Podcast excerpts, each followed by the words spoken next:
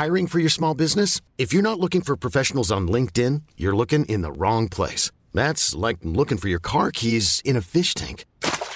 LinkedIn helps you hire professionals you can't find anywhere else, even those who aren't actively searching for a new job but might be open to the perfect role. In a given month, over 70% of LinkedIn users don't even visit other leading job sites. So start looking in the right place. With LinkedIn, you can hire professionals like a professional. Post your free job on linkedin.com slash achieve today.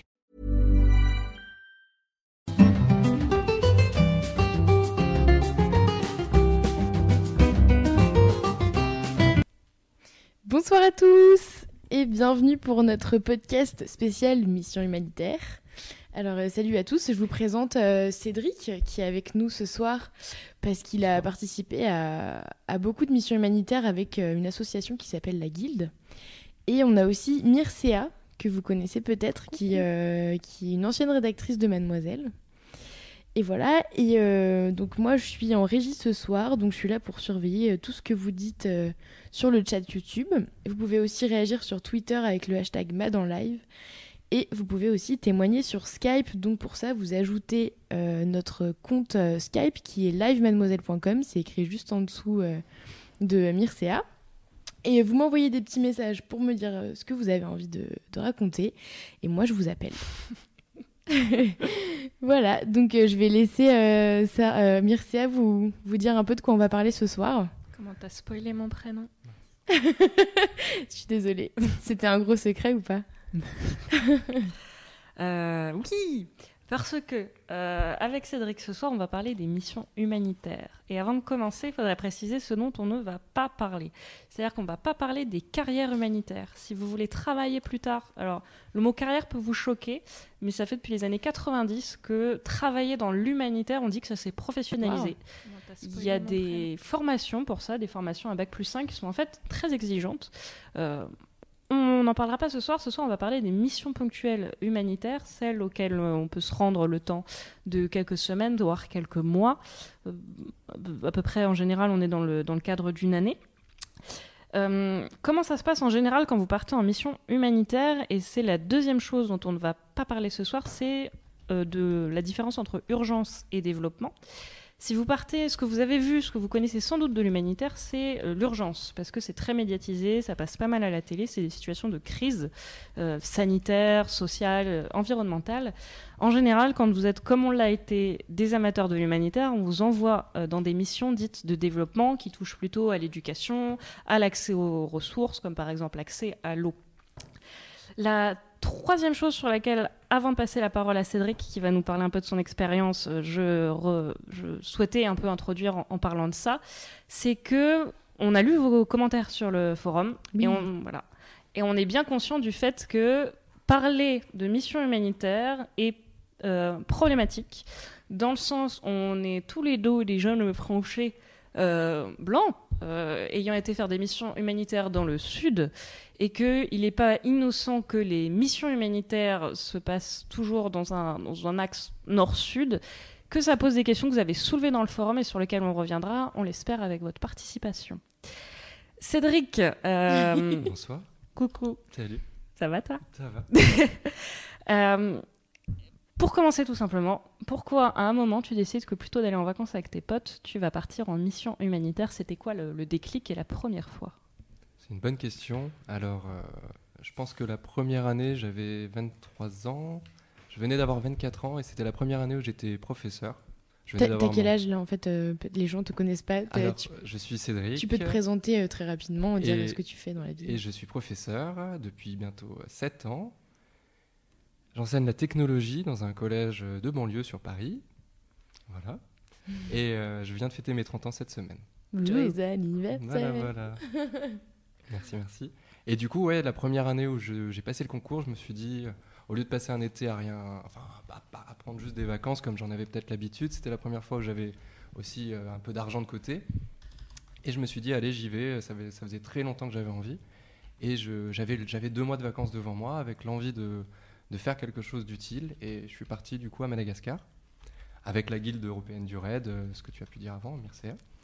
Et, euh, Et donc je suis parti pour un mois à Madagascar, à Antsirabe, dans une petite ville au milieu de Madagascar. C'était un petit peu perdu dans les montagnes et j'étais avec trois collègues et on était en train de s'occuper d'une petite centaine d'enfants tous les jours. On mangeait avec eux, on faisait euh, le réveil avec eux. nous, on dormait dans une petite euh, salle de classe. Mhm. On avait des lits un petit peu aménagés. Et puis, on a, on a passé un mois euh, à faire des cours le matin et des animations l'après-midi sous forme de jeux. Mais on passait globalement toute la journée avec eux. Et le soir, on en profitait pour être entre nous. Et du coup, Madagascar, il y a les supporters du match de foot qu'on entend d'ici. Je ne sais pas s'ils les entendent. Euh, pourquoi Madagascar? C'était un choix. Est-ce que tu as choisi ta destination en fonction de la mission qu'on allait te donner, du lieu, euh, de la sauce Peut-être que tu la connaissais Alors, déjà? la sauce, je la connaissais pas du tout. C'était l'un des premiers sites que, que j'ai pu voir sur Internet. Et ils m'ont tout de suite, euh, quand je me suis intéressé à ça et quand j'ai envoyé les documents, ils m'ont tout de suite demandé enfin un, énorme questionnaire très long, très long à compléter. Mhm. où on, me permet, on se posait du coup beaucoup de questions pour répondre justement à ces questions. On se posait plein de questions à soi-même sur des choses que je m'étais jamais demandé. Et ça m'a permis de me dire un petit peu euh, ce que j'attendais peut-être de cette mission aussi, comment j'allais peut-être euh, réagir en fonction des situations sur place, etc. Et j'ai bien aimé aussi euh, le, on va dire la philosophie de, de cet assaut, mhm. qui était plutôt, plutôt en adéquation avec mes envies. Et du coup, toi, tes envies avant de partir, je te demande pas comment est-ce qu'elles ont changé. Justement, c'est ça qui, qui, serait amusant de voir. Est-ce qu'entre ton objectif de départ, est-ce que tu as réellement vécu, il y a eu des différences? Non. Non, non, non, non. Je suis parti assez sereinement parce que c'était quelque chose qui, qui, était en moi que je voulais faire une fois dans ma vie. Donner un peu de mon temps, être immergé dans une autre culture à 100%, me débrouiller seul. C'était surtout ça les objectifs que j'avais à la base.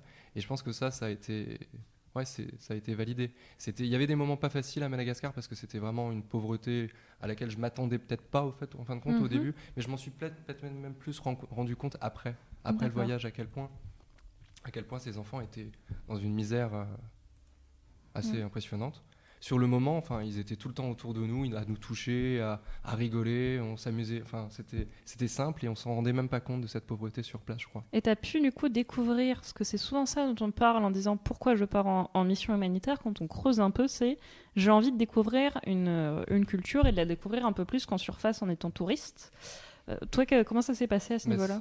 J'avais déjà été touriste, évidemment, un petit peu avant, et là pour moi c'était, c'était, c'était super, quoi, parce que tu es tout le temps avec des gens tu apprends vraiment à les connaître, tu es pendant un mois au même endroit. Mhm. Et c'est ça qui, permet de créer des liens extrêmement forts par moment et des, des, souvenirs que, dont tu te souviendras toujours au lieu de te souvenir d'une chambre d'hôtel ou d'une piscine. Ou... Là, tu, te rends compte que tu as des souvenirs, ouais, et des vrais et des beaux. C'était chouette. Et du coup, ça a dû te plaire parce que tu es retourné deux fois encore avec la Guilde du Raid. Où ça déjà? Alors, deux ans plus tard, je suis allé au Kyrgyzstan, ah, en Asie centrale. Euh, là, c'était autre chose. C'était une mission donc, de solidarité internationale, hein, plus que de l'humanitaire. Et c'était vraiment donner des, cours de, français. Et je me suis retrouvé dans, devant des, adultes ou de jeunes adultes qui, qui avaient fait des études plus, plus poussées que moi, pour beaucoup, mhm. parce que les Kirghizes sont très curieux et amateurs de la culture française. Ils adorent ça et des fois, enfin, je suis tombé sur des gens, ils parlaient un français exceptionnel mhm. et leur seul plaisir, c'était juste de, de bavarder. Et je passais mes journées à bavarder.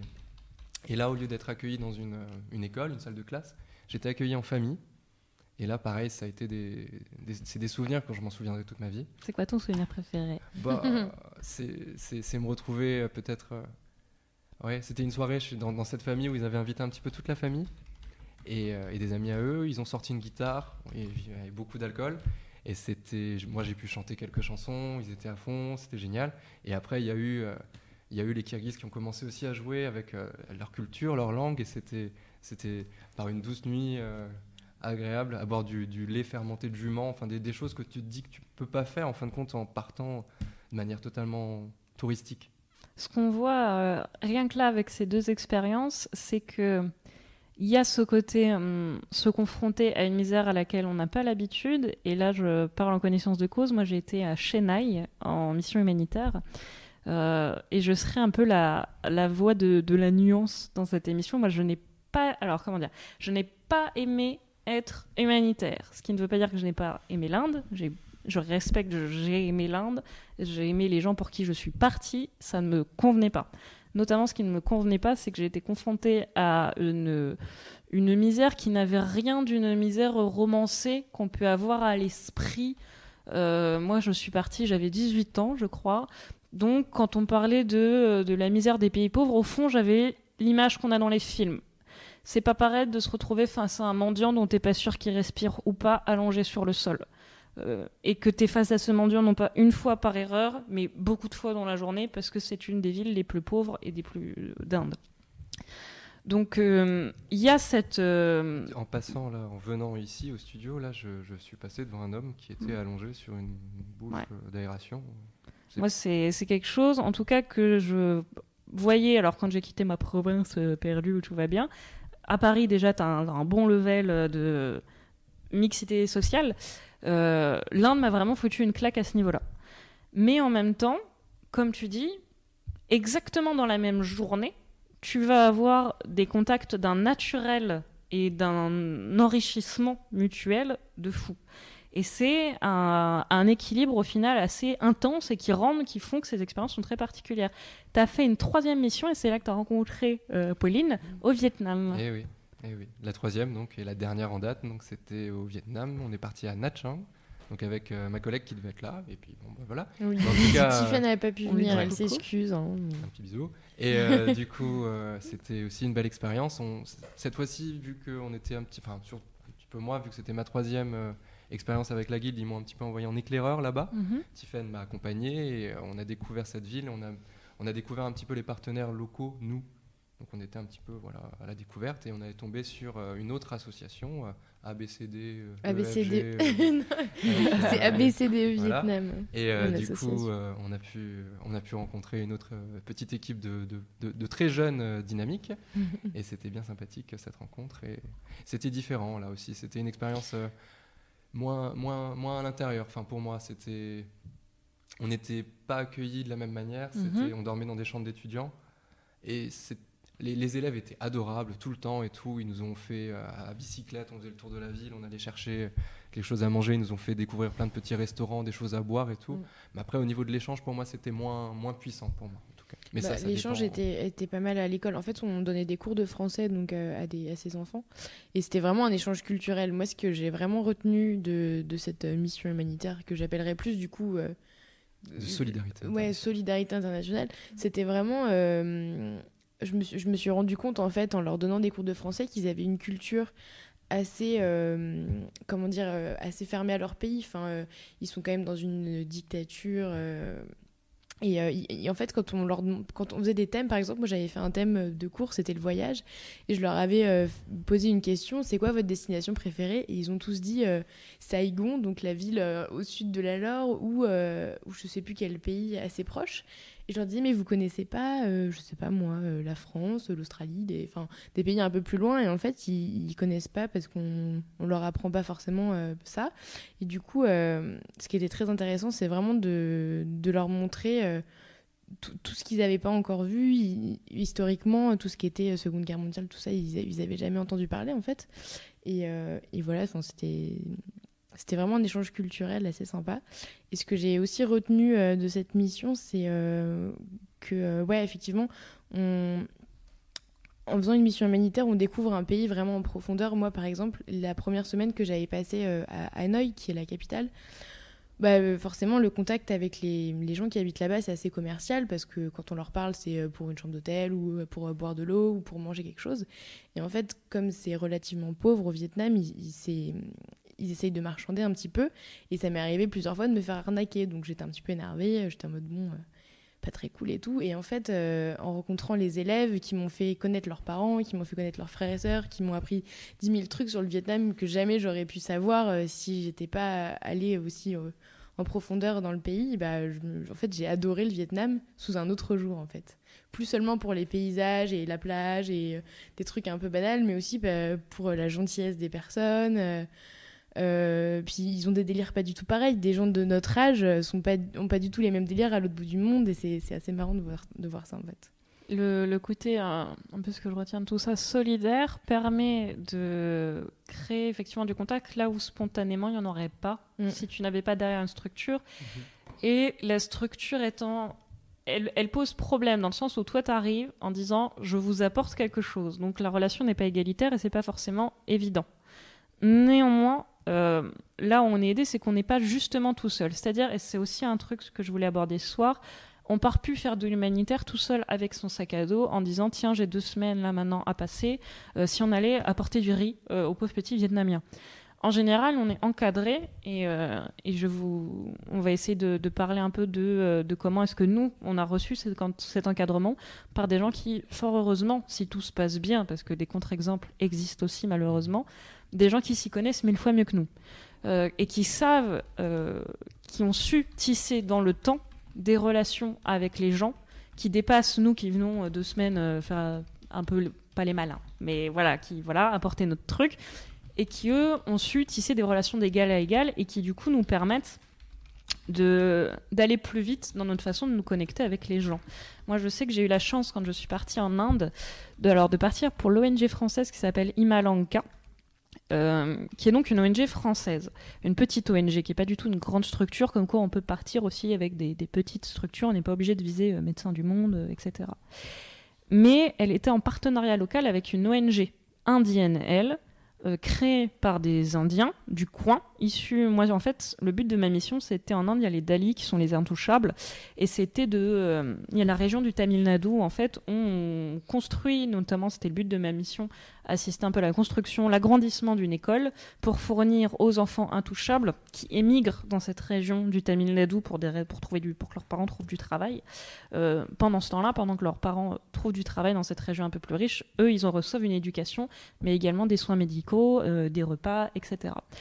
Et euh, en fait, quand je suis arrivée en Inde, là où vraiment j'ai, je pense, même si ça s'est mal passé pour moi, où j'ai beaucoup appris, j'ai beaucoup mûri, c'est que je n'arrivais pas en disant coucou, ça y est, c'est la, c'est la française avec la française Moni, euh, et on va, on va faire ça, ça et ça et ça.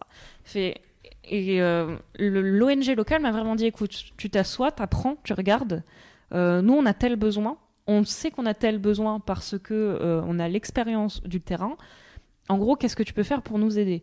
Là où j'ai eu un souci, c'est que j'ai été aussi confrontée à quelque chose qui est malheureusement universel, qui est une certaine forme un petit peu de, sexisme, qui était en gros, euh, t'es mignonne, t'es gentille, t'as un petit sourire, voilà, mais tiens, voilà une feuille et un, dessin, et puis fais, fais du dessin dans un coin. Euh, voilà, ça c'était aussi une chose qui fait que j'ai pas forcément apprécié. Néanmoins, le fait que je sois dans cette structure locale m'a permis à chaque fois que je parlais avec des Indiens de jamais avoir une attitude euh, condescendante. J'étais au fond l'employé de, ces gens et non pas la, nana qui vient apporter quelque chose. Donc ça m'a, je pense, fait pas mal mûrir dans la façon dont j'envisage mes rapports avec, euh, avec les, autres et notamment en voyage. Et je vous souhaite de faire ce, ce même genre d'expérience. Il y a peut-être des, euh, des filles qui ont parlé de leur expérience sur le forum? Euh, oui, je crois. euh, Il y en a plusieurs qui regrettent de ne pas être là euh, en direct parce qu'elles ont eu des expériences. Euh, après, qu'est-ce que j'ai euh, bah, je, je- je regarde. parce que c'est assez long les commentaires. Donc... euh. Du coup, moi, je parlais de la, la façon dont j'estime que ça m'a fait un petit peu mûrir et sortir euh, les, les, les œillères. Toi, qu'est-ce que tu retiens au final? Dans, dans ce que ça t'a apporté Principalement du plaisir, de, une prise de distance aussi par rapport à- au voyage, aux différents peuples que j'ai pu rencontrer. Et je- j'en garde des amis aussi, parce que les, les- les gens avec lesquels j'ai pu partir euh, sont encore pour beaucoup de très bons amis. On est partis en vacances. Je parle de, de mes collègues du Kyrgyzstan principalement, où c'était vraiment une ambiance euh, extraordinaire. Je suis encore en contact presque tous les mois avec euh, le, le Kyrgyz qui m'a hébergé, euh, sa sœur et compagnie. Donc. Qu'est-ce que j'en retire d'autre Euh, Ouais, du, du- du plaisir, voilà, juste du plaisir, je pense. ouais. C'est bon le lait d'humain fermenté? Oui, c'est- moi j'aime bien. C'était c'était pas le cas de beaucoup de, de beaucoup de gens. euh, de- C'est alcoolisé ou pas je- Oui, ouais, un tout petit peu. Mais juste pour revenir sur ce que tu disais avant, euh, par exemple avec la, la guilde, ce qu'on Mhm. fait nous, c'est que on prend contact avec les gens sur place avant de partir et on prépare justement en équipe ces missions-là. Et une des philosophies aussi euh, qui me plaît bien, c'est qu'on n'achète rien, ou en tout cas presque rien en France avant d'arriver là-bas. Si on a besoin de matériel sur place, Mhm. on va essayer de faire fonctionner l'économie locale justement pour. euh, on ramène un peu d'argent, mais pas grand-chose. Mais on- du, du coup, on donne du travail au lieu d'acheter euh, des, des ramettes de feuilles en France. on les achète là-bas. Au lieu d'acheter des crayons, un ballon, on les achète là-bas. Et du coup, c'est c'est peut-être mieux. Ouais. ça- Ouais, ça fait moins, j'arrive avec euh, ceci, cela, et, et ça sert à rien en fin de compte. En plus, là, tu fais fonctionner l'économie. Moi, je me rappelle que pour le début de ma mission, on m'a dit ouais, ce serait bien un potager bio. Mhm. Et j'arrive et le mec qui s'occupe du jardinage, il me regarde genre. Qu'est-ce qu'il connaît Puis en plus, voilà, alors, et il a raison, je n'y Mhm. connais rien. Et en plus, c'est mon potager. Et surtout, il y, a des- il y a des dynamiques sociales que les gens qui ont plus d'expérience que nous doivent mieux connaître, à savoir que pour cette personne, faire son potager était source de prestige social. Mhm. Pour quelqu'un qui, dans la hiérarchie euh, dans laquelle on a été, je crois, du village, euh, même si pour nous ça ressemble plutôt à une ville, n'en avait pas beaucoup. Donc moi j'arrive et je lui choure une partie de son... Voilà, et donc ça n'a pas marché, c'était bien normal que ça ne marche pas, et c'est cool que ça m'ait en, en quelque sorte servi de leçon. On est venu un peu sur euh, nos expériences, le côté pratico-pratique maintenant. Le côté euh, avec quel statut partir, est-ce que ça coûte des, des sous, combien de temps partir, euh, etc. Euh, toi, tu es parti à chaque fois avec la guilde. La guilde, je me souviens plus, je crois, te donne le statut de volontaire ou de bénévole. De volontaire, je crois. Volontaire, tu as une indemnisation. Oui, c'est ça. C'est ça À hauteur de 66% de crédit d'impôt sur le, le coût de ton voyage. D'accord. Voilà. Voilà. Qui inclut le billet d'avion qui est pris par la guilde, Mhm. ainsi que l'assurance qui est obligatoire, euh, pris par la guilde aussi, et euh, les frais de dossier encaissés par la Mhm. guilde du coup. Cela. Donc voilà, tous ces petits trucs là, genre frais de dossier, frais d'avion, etc. Juste pour rappeler que, encore une fois, on ne part pas faire de l'humanitaire avec son sac à dos et, euh, et ses ovaires et son couteau. Et ça suppose. pré- C'est sûr. ouais. Voilà, Ouais. et ça suppose préparation avant et notamment euh, en termes ne serait-ce que d'assurance. C'est-à-dire que vous pouvez partir avec un statut de bénévole euh, pour quasiment n'importe quelle assoce qui voudra vous envoyer sur place. Dans quel cas, il faut bien savoir que vous êtes dans une situation où vous ne serez pas indemnisé. Tout sera à vos frais, ce qui peut revenir cher.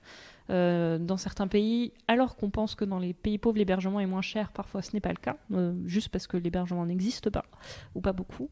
Ça dépend des missions. Ça Après, il y dépend a des des missions où on est hébergé aussi directement. avec, tout à fait. En ce qui concerne euh, la mission que j'ai faite, en fait, euh, ça prenait beaucoup de temps en amont parce que justement, on a récolté des fonds pendant presque un an. Parce que Donc, toi, t'es euh, parti avec ton BDE, c'est ça non, c'est pas, pas mon BDE, c'est c'est vraiment une association que j'ai connue par mon école parce que, euh, bref, mon parrain avait fait euh, la mission l'année d'avant. Et en fait, euh, ça s'organisait, euh, donc ouais, sur un an, on récoltait des fonds en faisant plusieurs actions. Je sais pas, on faisait de l'ensa- de l'ensachage au supermarché, c'est-à-dire qu'on aidait les gens à, faire le- leur sac de courses et puis euh, en même temps, on, leur parlait de ce qu'on allait faire l'été au Vietnam et euh, s'ils voulaient nous donner un euro, bah, ils donnaient un euro. Et en fait, au bout d'un moment, on avait une telle somme qu'on a pu s'en servir pour se loger sur place et se nourrir sur place. Donc en fait, ça a pris vraiment beaucoup de temps. Donc euh, par exemple, s'il y a des gens qui nous écoutent qui veulent partir cet été, euh, fallait peut-être s'y prendre un peu plus tôt. Ce sera peut-être pour l'année prochaine.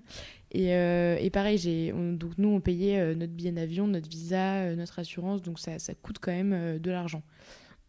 Voilà. Et euh, ça, c'est plutôt dans une perspective bénévole. Vous pouvez partir avec le statut de volontaire qui, lui, vous donne le droit à des indemnisations. Ou euh, encore dans le cadre d'un stage. Moi, par exemple, ça m'a permis en fait de valider un stage, et toi aussi, je crois, Oui. pour l'université. Ouais, l'association euh, signait euh, les conventions de stage et euh, mon, éco- mon école de journalisme était d'accord pour, que, pour que je parte. On avait passé un accord, je devais écrire sur un blog des articles sur la mission, sur le pays. Il y a des gens sur le chat qui, qui demandent un peu comment partir, comment trouver des assos. comment est-ce que vous vous êtes renseigné, vous, pour, pour partir en mission Comment t'as trouvé la guilde, Cédric euh bah, C'était sur internet. La guilde qui est très connue, hein. si vous regardez, c'est une référence quand même. J'y suis vraiment allé euh, en regardant sur internet. C'est l'un des premiers sites, je crois, même quand on tape euh, mission humanitaire. Mm. Et euh, je- j'ai lu, je me suis renseigné, j'ai j'ai envoyé et c'est parti. Et je pense que un des. J'ai failli partir avec la clé à guilde, donc j'ai déjà pré-rempli le dossier comme toi t'avais fait. Un des signes de sérieux, je pense, de la guilde, c'est ce dossier qui Ouais. fait des pages et Ouais. des pages de questions très psychologiques, euh, du type pourquoi voulez-vous. Je me rappelle plus, mais c'est pourquoi voulez-vous vraiment partir en gros? C'est ça, ouais. Ouais. Et comment, réagir, comment tu réagirais en fonction de telle situation, etc. Et du coup, tu, tu te mets vraiment dans la tête que tu pourrais vivre ça par la suite Mm. et ça t'aide à te projeter. Ouais. Et je, je pense que c'est quand même un conseil qu'on peut donner, c'est si c'est une petite ONG dont vous n'avez pas trop entendu parler et qui vous dit YOLO, vas-y, euh, euh, tiens, voilà un Smarties, euh, file. Voilà, Euh, il existe des, des structures un peu plus sûres comme celle de la Guilde. Ouais. Les grandes ONG que vous connaissez, sachant qu'elles font plutôt tout ce qui est grandes ONG, Médecins sans frontières, etc. Je pense, j'ai pas les stats, font plutôt appel à des professionnels, j'imagine. professionnels de l'urgence. Euh, après, que penser, et ça c'est une question qu'on peut ouvrir, de ce qu'on appelle le, volontourisme qui consiste à vous faire payer très très très très très très, très, cher, euh, parfois plusieurs milliers d'euros pour partir à l'étranger. Le fait est, sachez, si vous, vous êtes tombé là-dessus, si on vous a donné des prospectus, si c'était alléchant, sachez qu'il existe des alternatives tout aussi sûres et qui ne vous rendront pas avant même que vous soyez parti. Euh, toi, tu nous avais parlé de ABCDE Vietnam, tu l'avais connu comment? Euh, bah, en fait, euh, donc c'est, je, je l'ai dit tout à l'heure, c'est parce que mon, mon parrain dans mon école euh, était parti l'année d'avant. En fait, c'est une association qui a été montée par des, par des étudiants d'un peu toutes les écoles. Il y avait- De journalisme Non, euh, bah il y avait des étudiants euh, d'école de journalisme, mais il y avait aussi des étudiants, je sais pas, en droit à la fac, euh, en école d'ingé. Je sais plus exactement comment ça s'est créé tout à la base, mais enfin c'est un partenariat euh, entre les écoles au Vietnam et euh, ces étudiants en France. Et donc tous les ans, les, les professeurs nous attendent et nous nous donnent les classes en fait qu'ils ont pendant l'année et nous on fait les classes d'été en fait pour leur donner du soutien en cours de français et tout cet échange culturel. Et moi, c'était pour faire un devoir pour la fac. Euh, à l'époque, je voulais faire de l'humanitaire. Et j'avais fait l'interview d'une nana euh, qui, en fait, est la fondatrice d'Imalanka et à qui je ai dit Eh, Est-ce que euh, je pourrais partir en stage avec toi? Et qui m'avait très gentiment répondu Oui, il n'y a pas de problème. Et on s'était vu plusieurs fois, etc. Le temps de préparation en amont, d'ailleurs, ça m'y fait penser, est très particulier. Tous ces rendez-vous qu'on a avant, moi, je sais qu'on s'est vu cinq ou six fois où elle m'a bien expliqué mes missions c'est un, un temps assez particulier où t'as pas encore été sur le terrain. Donc Ah on ouais. t'explique tant. Enfin pour moi c'était genre euh, quand elle m'expliquait les trucs sur le papier, je me dis oui, oui, bon, ok, d'accord, simple, faire un rapport, écrire des trucs et tout. Quand t'es sur place, tu- voilà, moi j'ai moins fait la maline. T'as déjà le décalage horaire dans l'avion, tu vois, des trucs comme ça. Et, euh, et en l'occurrence j'étais partie tout seul, donc c'était assez. euh, Ça, c'est dur. Ouais, c'était assez particulier. Ça aussi d'ailleurs pour celles qui cherchent comment. Tu nous disais très Je- justement pour les femmes seules. Ouais, je pense que pour partir en étant une femme toute seule dans un pays que tu connais pas du tout, c'est un peu difficile. Après, je pense qu'en fonction de la de l'association avec laquelle tu pars, tu peux faire confiance. Là, je sais que j'ai une amie, une copine du coup, euh, qui devait partir avec moi à Nha Trang au début. Ça a été, elle a été remplacée. Du coup, elle, elle est partie euh, toute seule dans- sur un autre lieu au Vietnam. Et elle, a- elle avait un petit peu peur, Mm. mais sa mission. euh, J'en profite un- pour liker le, le podcast qu'on a fait sur pourquoi et comment voyager seul. Oui. Elle, elle- elle a adoré, elle a adoré, vraiment. Ouais. C'est hum, parce que tr- être travaillé en tant que femme seule déjà en France, c'est particulier. On est face à des problématiques de sexisme euh, qui sont quotidiennes parce que notre société est faite comme ça. Alors peut-être, je sais pas si c'est un bon. Voilà, moi c'est mon opinion. Je pense que si ta première expérience professionnelle en tant que nana, c'est peut-être pas une bonne idée de la faire seule à l'étranger. Mhm. Notamment parce que ça peut être une meilleure idée que d'avoir des femmes à côté de toi pour dire Oh, il s'est passé ça aujourd'hui, je trouve ça chelou et tout. Elle fera Oui, mais tu verras, ça se passera souvent comme ça dans ta vie, mais c'est parce que t'es une femme, toi t'as rien fait. Voilà, le côté pouvoir parler euh, entre femmes de ce qui t'arrive au moment où ça t'arrive, si t'as pas beaucoup d'expérience, ça peut être cool. Parler entre hommes aussi, c'est bien. hein. Euh, en tout cas, euh, moi, je sais que, la- par exemple, la Guilde, encore, parce que c'est la seule Ouais. association que je connais, je suis désolé, euh, elle propose des- tellement de missions, Mm. et des missions en solo, c'est clairement indiqué. Donc, du coup, tu es presque sûr de partir à plusieurs. Et je prends principalement les missions qui sont en Afrique. Mm. C'est souvent, enfin, en fonction des pays, c'est souvent des missions au moins à 4 et souvent à 10. Mm. En tout cas, à l'époque, c'était ça. Voilà. Et ça me fait penser aussi pour celles qui se posent peut-être la question de la sécurité. Euh, quand vous partez en tant qu'amateur de l'humanitaire, c'est-à-dire en mission, mais non pas pour que ça devienne un jour votre travail, euh, il faut bien vous rappeler que vous partez pas sur des missions, voilà, qu'encore une fois vous avez vu à la télé sur euh, des cas de famine ou de catastrophes euh, naturelles, genre un éboulement vient d'arriver.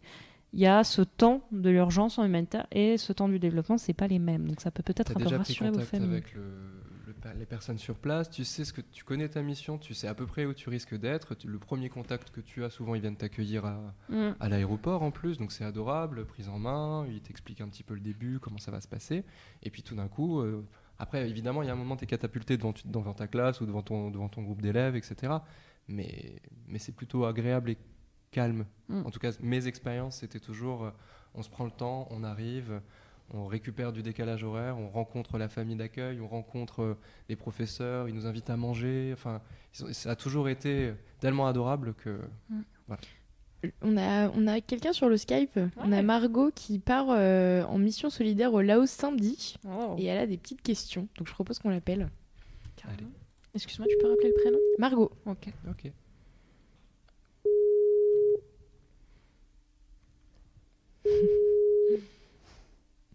Faut qu'elle réponde. Ah.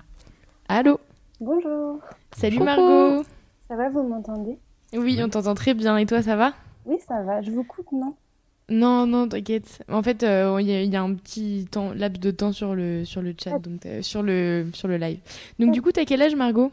J'ai 19 ans, Waouh, et tu pars samedi au Laos, c'est ça? Et là, je pars pour un mois. Première fois? Oui, première fois. D'accord. Et donc, du coup, toi, t'as as fait quelle démarche pour, euh, pour pouvoir partir au Laos? En fait, moi, je pars dans le cadre du scoutisme. En fait, euh, ben, le scoutisme, c'est un peu le développement de la jeunesse. Et dans la pédagogie, à- tu- le moment où tu passes de jeune à adulte encadrant, c'est un Mhm. moment où tu, tu fais une mission normalement solidaire. Et donc, euh, donc, je pars dans ce cadre. On a choisi notre association et on, là, au niveau de la, de la, de la sécurité de, et des assurances, c'est le scoutisme qui s'en charge, mais sinon, c'est euh, c'est notre mission. En fait. D'accord. Et tu pars toute seule ou avec des amis scouts Du coup, on part à 6. À 6 Mm. personnes, Ça va être bien. 6 amis. Carrément. Et donc, ça te rassure un petit peu, peut-être? Euh, oui, clairement, parce que c'est euh, c'est un projet qu'on monte ensemble et qu'on partage ensemble depuis. C'est un an à peu près une préparation de ce genre de projet. Donc, euh, ça fait un an qu'on qu'on qu'on partage ça, en fait. Parce que vous avez dû démarcher pour euh, trouver des fonds, c'est ça? Oui, c'est ça. Ok. Et vous êtes passé par quoi, du coup euh, La mairie, euh, des, des particuliers? Bah, Il y a différents moyens de trouver de l'argent, mais nous, on a eu aucune. On a fait des demandes de subventions, mais on n'en a eu aucune. Mhm. Parce que Ouais, c'est hyper compliqué, Il y a beaucoup de demandes, en fait, je crois. beaucoup de demandes et je sais pas, ça passe à la trappe. There's never been a faster or easier way to start your weight loss journey than with PlushCare. PlushCare accepts most insurance plans and gives you online access to board-certified physicians who can prescribe FDA-approved weight loss medications like Wigovi and Zepbound for those who qualify. Take charge of your health and speak with a board-certified physician about a weight loss plan that's right for you. Get started today at plushcare.com slash weight loss. That's plushcare.com slash weight loss. plushcare.com slash weight loss. Et donc, du coup, euh, on, a, on a fait des, des, des petits boulots. D'accord. Et du coup, comment ça s'est passé le choix de la mission? Pourquoi le Laos? Pourquoi le Laos? Parce que c'était un pays. euh, on voulait partir en Asie parce que, au départ, un peu bêtement, on pensait qu'ils parlaient encore français. Et en fait, non, pas du tout. Il y a un ou deux petits vieux dans le village qui parlent français, mais ils parlent laotien. Et euh, on voulait partir au Laos parce que c'était un pays qu'on connaissait pas. Il y avait très peu d'associations et on s'était dit bon ben, on va on va tenter le Laos. C'est moins c'est moins développé donc. euh, Tu disais que tu avais des questions, si j'ai bien compris? En fait, ju- juste, moi j'ai une question. Vous allez faire quoi là-bas? Je sais pas si tu l'as précisé. Non, je exactement. vais pas préciser. On va euh, aider à la construction d'une école. D'accord. Donc on finance le toit et nous on va aider à construire les murs et on va donner des cours d'anglais et d'informatique. Waouh. Les jeux avec les enfants. D'accord. Donc du coup, euh, tes questions. Du coup, je me demandais parce que j'ai euh, entendu que vous aviez donné des cours aussi. Oui. Ouais.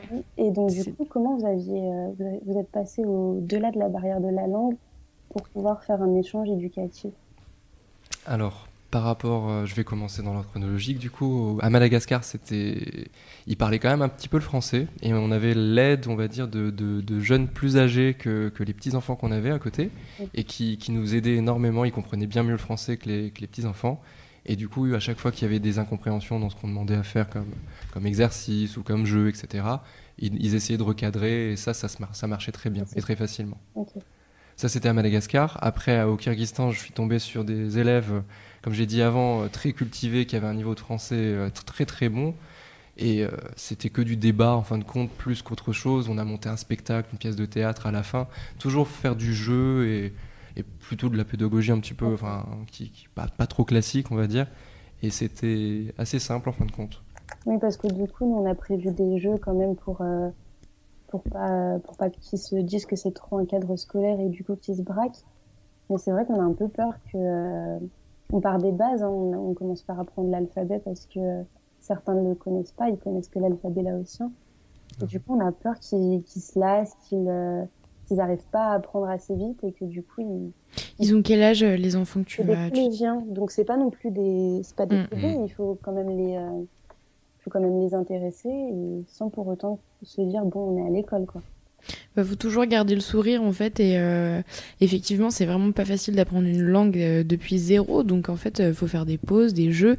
Parfois il n'y a pas besoin de, de, parler la même langue pour pour échanger beaucoup. juste jouer à chat c'est bête mais ça crée des liens après il y a une relation de confiance qui s'installe et puis en se faisant apprécier on donne aussi envie aux enfants d'apprendre je pense. Enfin, je, tu me ah, coupes, hein, carrément, Cédric. Si, carrément. Et c'est des mots de vocabulaire petit à petit qui sont, ouais. qui sont compris. Moi, et, je sais que avance petit à petit. Ouais. les, les, moi, j'avais des collégiens aussi au Vietnam, mais bon, ils parlaient déjà euh, vraiment bien français. Mais euh, on jouait au loup-garou en fait. Je sais pas si tu connais le jeu, Ouais. mais juste expliquer, euh, c'est la nuit, on ferme les yeux, on dort, on se réveille, on vote, machin. En fait, ils apprenaient énormément de mots de vocabulaire et on s'éclatait parce qu'on jouait quoi. Ou même euh, jouer à la balle au prisonnier, euh, je t'ai touché, t'as perdu, euh, machin. Enfin, C'est quoi vos objectifs en fin de compte? Ouais. Euh, C'est quoi? C'est pas révolutionner euh, le Laos, c'est pas leur faire apprendre. euh, on est très bien conscient qu'en un mois, voilà. euh, on va pas, on va pas changer. euh, Donner l'amour du français, c'est déjà peut-être quelque chose de beau et de bien. Ouais, faire petit écouter, et- ne, ne serait-ce ouais, que faire voilà. écouter des La chansons culture, euh, présenter des photos de sa famille, de ses amis, de son chien. Mm. Sans compter que, le, à la limite, qu'ils maîtrisent le subjonctif en français risque de peu être utile pour eux. Mais par contre, ne serait-ce que l'alphabet Mhm. qui pourra ensuite être rentabilisé pour l'apprentissage de l'anglais, etc. On fait de l'anglais, on fait pas du français. Ah oui, pardon. Ah, d'accord. C'est vrai. Euh, Ah oui. le, le petit, euh, en fait, le petit défi, c'est que le- les enfants qui sont dans le village partent dans la grande ville quand ils passent au collège, la grande ville la plus proche. Et du coup, il y a beaucoup d'abandon euh, au lycée, Mm. malgré le sacrifice familial, parce qu'ils savent, euh, par rapport aux, aux lycéens euh, urbains, ils sont, ils connaissent ni l'anglais ni l'informatique. Et nous, euh, du coup, l'objectif, c'était de commencer à les familiariser avec l'anglais et l'informatique pour qu'ils soient pas totalement perdus une fois qu'ils arrivent euh, dans, euh, dans la grande ville. Et vous connaissez l'équivalent de la, de la culture jeune du Laos, quoi? Des trucs qui, eux, les intéressent. Parce que collégien, c'est l'âge où t'as ta série, tes chanteurs préférés, quoi. Oui, euh, ben, pas tellement. C'est vrai qu'on a. Nous, on arrive en Vietnam non plus. hein. En Non, fait, c'est en-. En fin de compte, c'est un- ouais, c'est- c'est le, c'est le moyen de parler. Mm. Non Ouais, ouais, si, si. Bah, le... Moi, je me rappelle au Vietnam, on était allé euh, à un cours de danse avec, euh, avec euh, une fille de 14-15 ans. Et en fait, euh, c'est marrant parce qu'ils écoutent les chansons qu'on écoutait euh, il y a 10 ans, des trucs comme ça. C'est pas du tout les mêmes délires, mais justement, c'est euh, c'est des sujets de conversation à avoir. euh, et euh, c'est là où vous allez vachement échanger, en fait. Et puis peut-être aussi, je ne sais pas comment vous, vous avez vécu le... un peu oui, cette, euh, cette confrontation des cultures. Et puis en, en plus, en Asie, on nous a dit qu'ils Allô?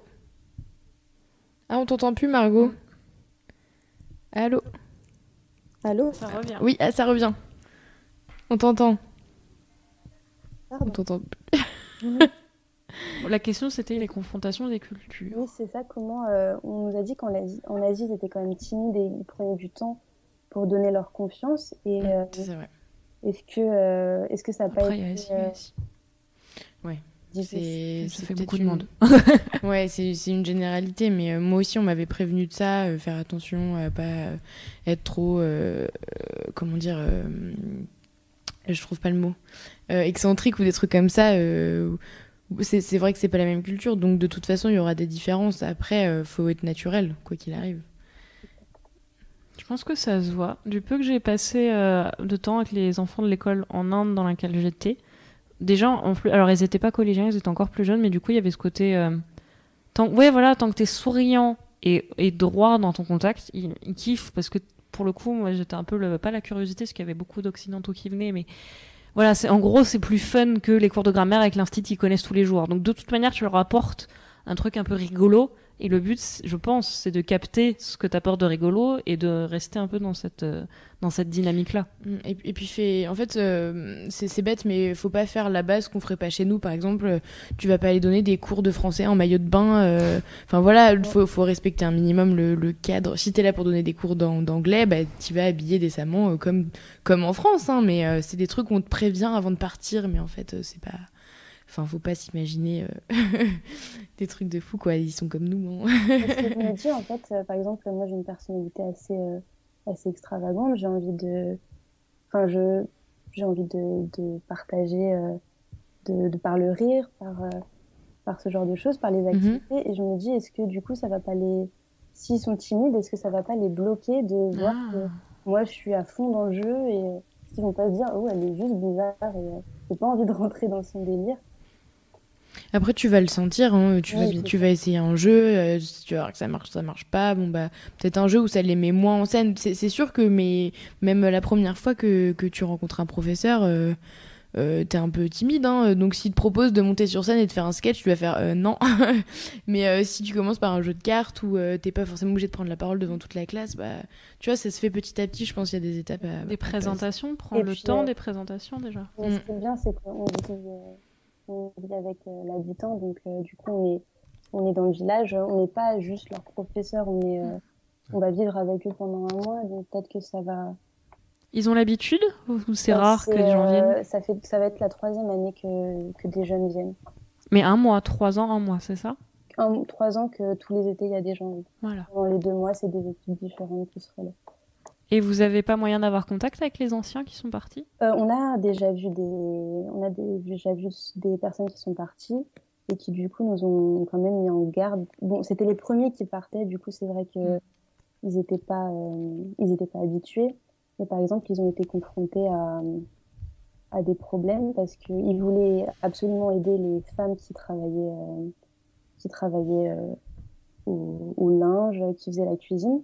Sauf que c'est pas comme c'était une équipe mm. de garçons, ils voulaient, les femmes ne voulaient pas être aidées par, euh, par des garçons et du coup, eux, ils, disaient on peut vous aider, on peut vous aider et du coup, elles ont été vexées parce que elles ont, ils ont été un peu trop insistants. Donc ils nous ont dit bon, ben voilà, si euh, s'ils refusent votre aide, euh, ne le redemandez pas tous les jours parce que ça va les vexer. Ils nous ont donné des petits il faut être vachement à l'écoute, hein, je pense. Hein. On s'en rend, on s'en rend assez facilement compte quand on gêne quelqu'un. Euh. De base, se faire tout petit et suivre le mouvement, quoi. Mm.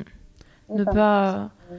On parlait la dernière fois dans les voyages seuls en tant que nana du côté euh, à Rome fait comme les Romains, quoi.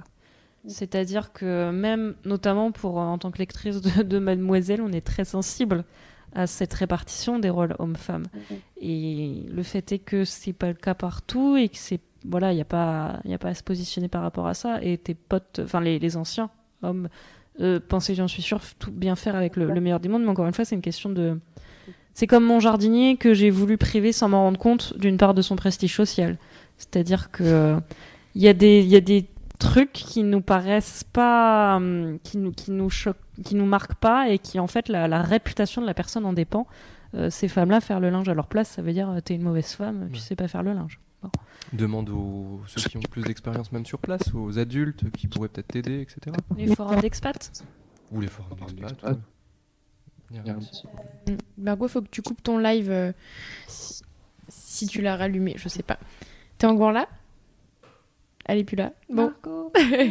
de toute façon, euh, bah, c'était hyper cool. Margot, si tu nous entends encore, merci beaucoup. Hein. et euh, on te souhaite euh, bonne chance et bonne mission au Laos. Tu pourras nous envoyer des petites nouvelles de là-bas. et reste toi-même. Ouais. Salut Margot. J'espère qu'elle nous entend encore. Hop, bon bah j'ai coupé.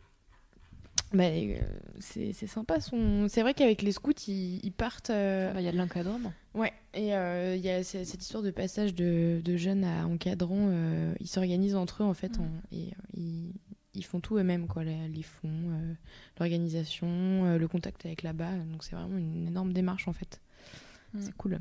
Et on parlait de comment trouver la structure, faire marcher le, le tissu de ses connaissances, c'est-à-dire pour toi, le côté je passe par le BDE de ma fac, un truc, elle, je passe par mon association de scoutisme et tout, euh, permet effectivement, notamment quand tu as besoin d'avoir des témoignages, comme là on en parlait des anciens, bah, tu réactives le réseau, tu me fais c'est qui qui est parti il y a deux ans, et tu peux le retrouver beaucoup plus que si tu pars euh, dans un cadre euh, anonyme. Voilà. Euh, du coup, on a parlé du fait que c'était pas un bon plan voyage. Hein. On fait pas ça pour voyager en mode backpack, c'est pas du tout le même objectif. Est-ce qu'on pourrait pas parler un, un petit peu de euh, ce dont vous avez parlé vous sur le forum? Est-ce que tu pourrais pas nous genre nous citer un message? Bah déjà sur le chat, euh, ça, demande pas mal. Il euh, y en a qui disent l'humanitaire c'est un business.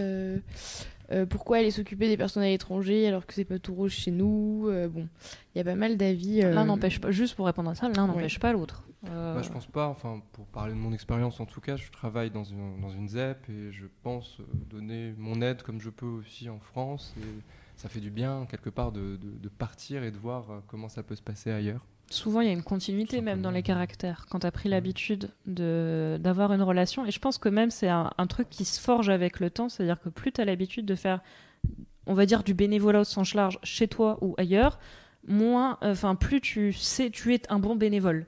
C'est-à-dire, euh, par exemple, moi j'ai fait pas mal pour l'armée du salut de bénévolat en France je, les, en fait, tu les vois arriver, les nouveaux qui sont condescendants sans vouloir l'être. Et tu vois arriver ceux qui ont derrière eux 20 ans de bénévolat et qui savent parler d'égal à égal mmh. euh, à la personne la plus paumée du monde euh, socialement. Et ben, elles vont quand même euh, savoir par expérience se mettre dans ses chaussures. Je pense que le aider à l'étranger ne fait que devenir t'aider à être quelqu'un qui aidera encore mieux en France. Je pense. Mmh. Et t'as le droit de te faire plaisir aussi, tout simplement. Si toi t'as envie d'aller aider ailleurs, pourquoi pas hein, Voilà. C'est dans un pays libre. Bah oui, je pense.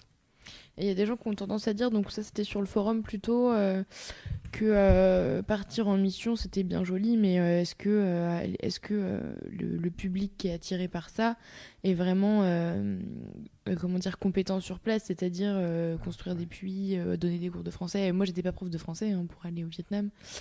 Ou encore, il disait des, choses comme euh, en fait euh, c'est ça fait stylé de partir euh, prendre un selfie avec les petits vietnamiens et puis en fait on fait pas grand chose sur place. Enfin bon voilà il y a des avis assez mitigés. Ça ça vient d'une polémique entre autres qu'il y a pas longtemps où ils ont vu que sur Tinder et les sites de rencontres il faisait très bien de s'afficher en pleine mission humanitaire. Ce qui est un vrai problème et, et on va en parler un petit peu je te laisse c'est à peu près tout.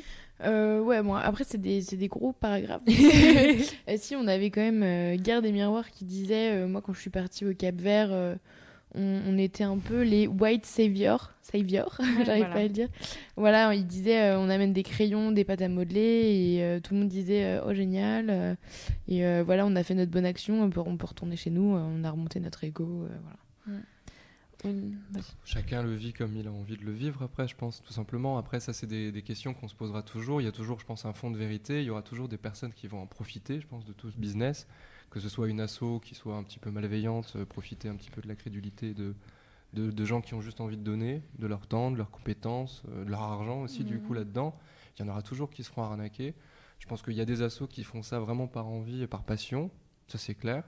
Et, je pense que c'est au lieu de faut, faut, faut, essayer ou pire enfin voilà il y a, je pense qu'il y a deux échelles à ce problème. Il y a l'échelle individuelle et l'échelle un peu plus structurelle. L'échelle individuelle, c'est comment ne pas être un connard condescendant sur place. Mm. Et ça, je, on en a parlé un petit peu ce soir, ça s'éduque. C'est-à-dire, personnellement, quand je suis par... quand j'ai voulu partir en Inde, je n'étais pas la, pire condescendante white savior du monde. Mais enfin, je trouvais ça bien de dire aux potes, je vais faire de l'humanitaire. Franchement, euh, je préfère dire ça que de dire je vais bosser dans le chez Total. Quoi.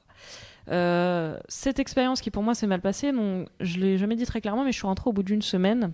Euh, j'ai pas mangé, pas dormi pendant une semaine et j'étais, je, j'étais, je faisais des crises de panique toutes les nuits et j'étais au téléphone à chialer avec mes parents. Tout allait très bien pourtant dans ma vie, hein, je venais pas de me faire larguer, etc. Ça a juste pas accroché. N'empêche que ça m'a bien appris une chose, c'est l'humilité. Et que par exemple, si je devais retourner faire de l'humanitaire, je serais un peu meilleur. Et toi, peut-être, tu as évolué entre la première ou la dernière euh, et ta dernière mission, etc. Donc, le fait d'avoir été un petit con condescendant une fois ne veut pas dire d'une part que tu vas pas faire un peu de, bien quand même autour de toi, là, n'empêche pas l'autre, et que tu vas le rester tout le temps. Et j'ai même de dire, la meilleure façon d'être sûr de changer et de plus être un petit con condescendant, c'est de le faire. C'est d'aller sur place. La deuxième échelle, c'est le côté un peu plus structurel. C'est-à-dire qu'effectivement, on est dans une société où toutes nos ONG sont des ONG de pays développés euh, qui vont aider des pays parfois même anciennement colonisés. Ce qui pose des questions qui sont posées, euh, pas seulement par, euh, des, gens qui sont jamais contents, mais ils sont réellement des, vraies questions, à savoir cette aide nord-sud qui place les pays du sud dans une situation parfois infantilisante. Euh, du type, comme elle le disait, on va vous amener des crayons et pourquoi pas vous apprendre à faire des, la roue tant qu'on y est.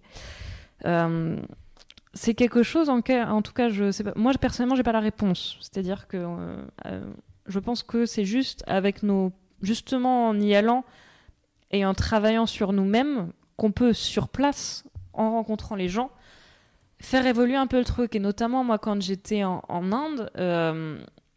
Encore une fois, je me suis mis au service d'une ONG qui était indienne, avec mes boss qui étaient indiens.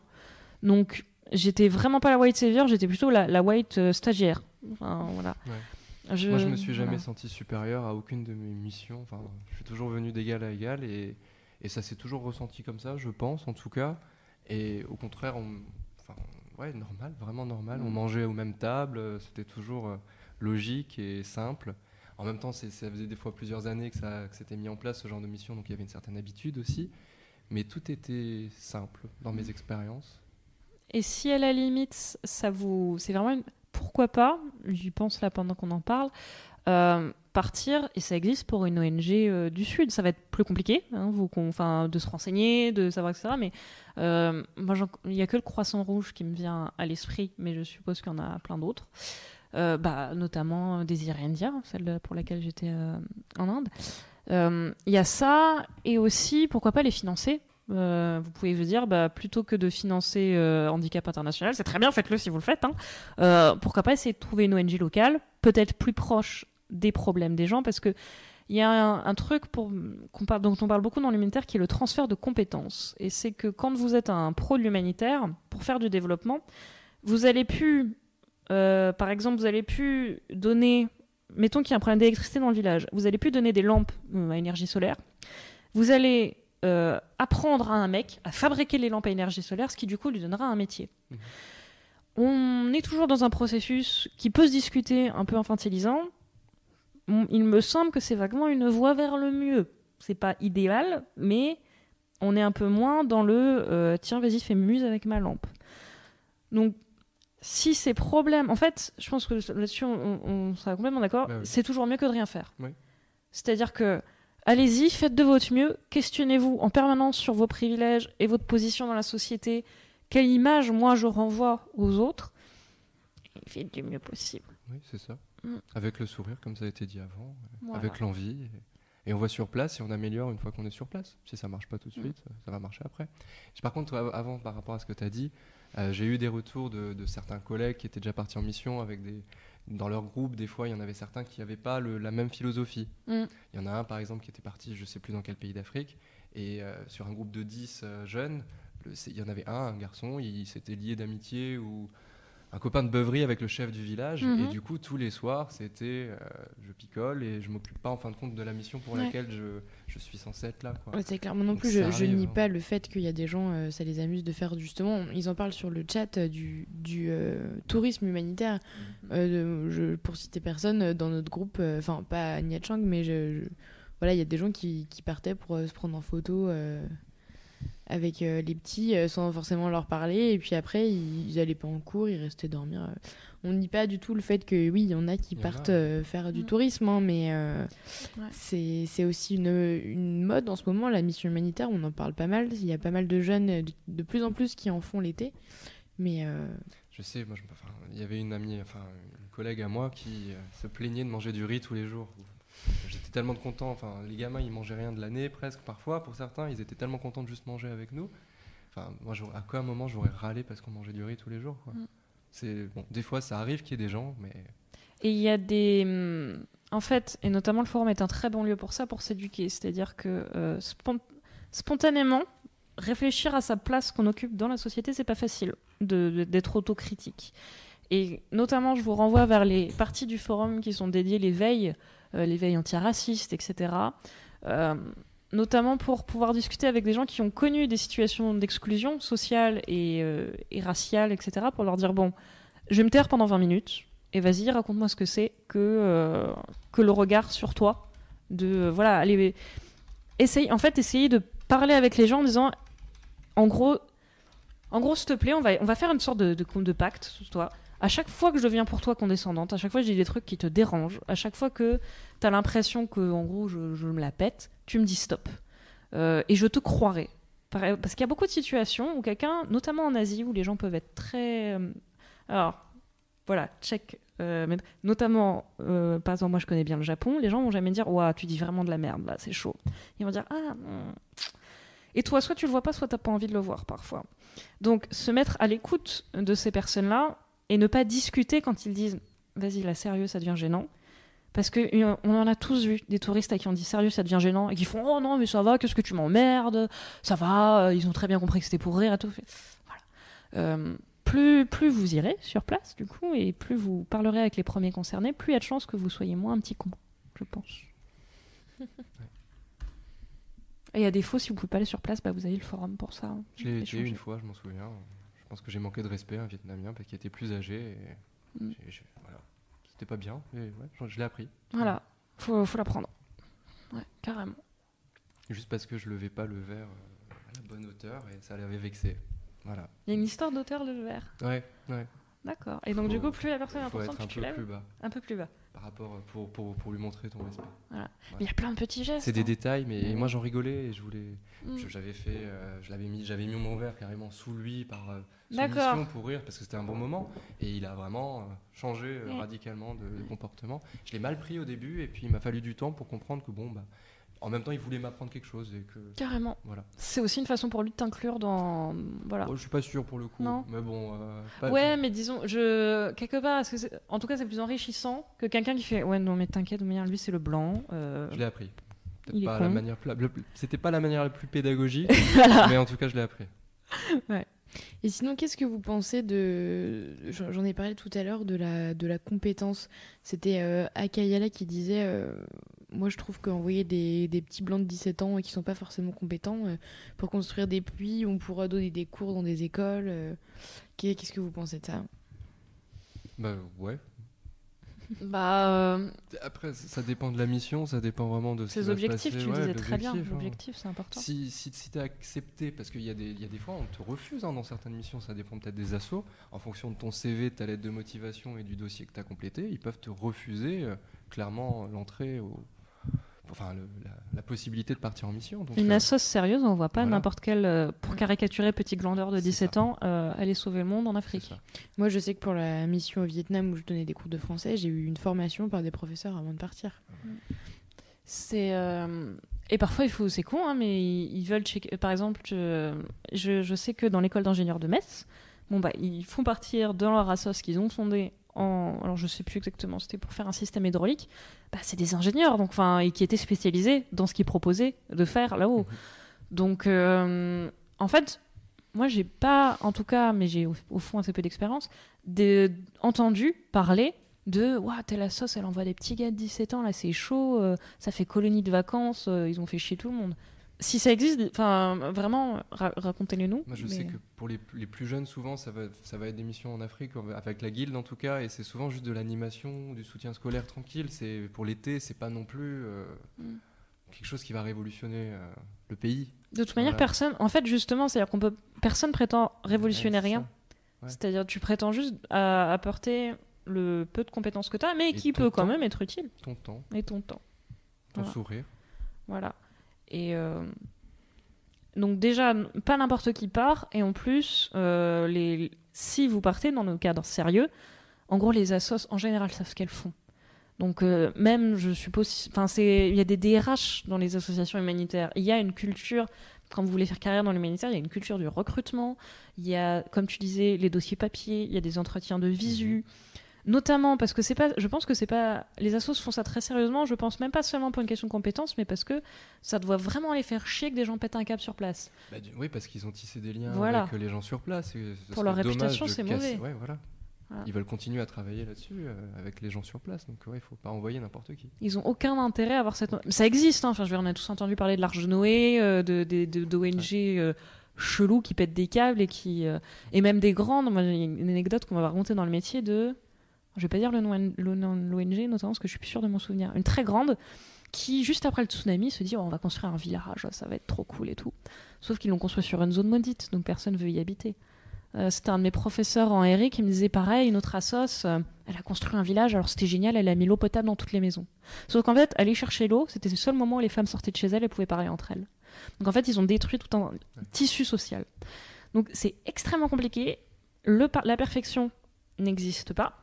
Et, euh, et la modestie de chacun qui part est garant du minimum de C'est conneries pour qui ça va qu'il être faut fait. partir avec euh, une asso peut-être française, mais qui travaille en partenariat avec une association Mm, sur et place. Quelqu'un qui disait ça sur le chat, euh, ce qui est très important aussi, c'est de ne pas instaurer des trucs euh, là-bas euh, nouveaux euh, qui, qui, qui existeront plus qu'une fois qu'on sera reparti, ne pas changer les normes. euh, voilà, aider c'est quelque chose, mais il faut pas euh, tout bouleverser quoi. Se mettre au service des besoins exprimés Ouais. par les personnes. Voilà. T'as un cahier des charges. hein. Tu es censé le respecter. Ouais. À peu près. Et sinon, euh, il y a pas mal de questions, euh, des noms d'assaut, des gens qui demandent euh, comment trouver. Donc tout à l'heure, on a dit, euh, donc il y avait les scouts, euh, les BDE, les assos. Euh, donc moi, j'ai parlé d'ABC de Vietnam, Cédric de la Guilde. Si vous travaillez dans le médical, euh, il suffit de tendre la main et euh, les Mm. ONG vous donnent des missions parce qu'ils ils recherchent en permanence des infirmiers et des médecins. Ouais, et euh, il y a une asso dans le 9e qui s'appelle Jeunesse et Reconstruction. J'avais fait un tour sur leur site. C'est pas mal fait. Ils proposent vraiment des, des missions euh, un peu partout dans le monde. euh, en fonction de ce qui vous intéresse, en fait, il y a, il y a vraiment des trucs chouettes. Qu'est-ce qu'il y a d'autre Les ONG. Les ONG. co- comment t'as. En fait, euh, t'avais. t'avais, euh, Moi, j'avais fait juste euh, j'avais fait l'interview de la nana en fait pour un devoir à la fac. Mais les, grosses ONG, faut pas s'étonner si elles recrutent des profils très particuliers. Euh, encore une fois, là, on est dans un processus différent qui est celui de professionnels de l'humanitaire. Même parfois pour des missions courtes. Par exemple, si vous êtes infirmier et vous voulez faire de l'humanitaire et partir avec la Croix-Rouge, euh, vous aurez un processus de recrutement qui est complètement différent, standardisé, avec euh, des RH et tout le tralala. On n'est plus du tout dans la même, dans la même dimension. C'est voilà.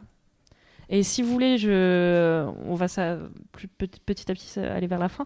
Si vous voulez par contre faire carrière dans l'humanitaire, vous pouvez vous renseigner l'école Bioforce à Lyon, qui est extrêmement réputée dans le milieu. Il y a un Master 2 à Paris 1 euh, pour Paris, euh, métier du Master 5, euh, Bac plus 5. Euh, oui, voilà. Qui est aide au développement et action humanitaire à l'étranger. Je, je souligne ça pour vraiment rappeler que humanitaire, avant d'être nous qui partons en vacances donner notre, temps, même si c'est très cool, c'est aussi avant tout un métier. Et là, on rejoint la question des compétences, c'est-à-dire que c'est des gens qui sont extrêmement formés, extrêmement qualifiés, parfois même avec des doctorats, euh, etc. Les études ne, ne garantissent pas tout, bien sûr, mais, euh, mais qui font des carrières sur euh, 20 ans, 30 ans, 40 ans. Voilà, il y a sans doute des, nuls dans le tas, mais on peut pas leur faire un procès en compétences. Ce n'est plus. Et si cette question, je comprends en fait pourquoi cette question se pose, parce qu'avant les années 80-90, partait en, en humanitaire qui voulait et qui en gros avait un sac de riz. On a tous cette image de Kouchner euh, qui part avec un sac de riz et puis on va changer le monde. C'est plus le cas aujourd'hui, On- vraiment. Donc euh, voilà. Tac. Bah écoutez, on va, on- je pense qu'on a fait le tour. Il n'y a plus trop de questions. euh, on a répondu à peu près à tout. Bah, euh, merci du coup, euh, Myrcia et Cédric euh, d'être plaisir.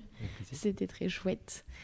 Et, euh, et moi, vous me retrouvez demain soir pour euh, un, un débrief euh, de Game of Thrones qui s'est terminé aujourd'hui avec euh, Mimi et Aki et, euh, et Liagé, le, le pote de Mimi qui fait les récaps rigolos sur mademoiselle.com. Voilà, donc on se retrouve demain à 21h. Gros bisous Salut, Salut. bonne soirée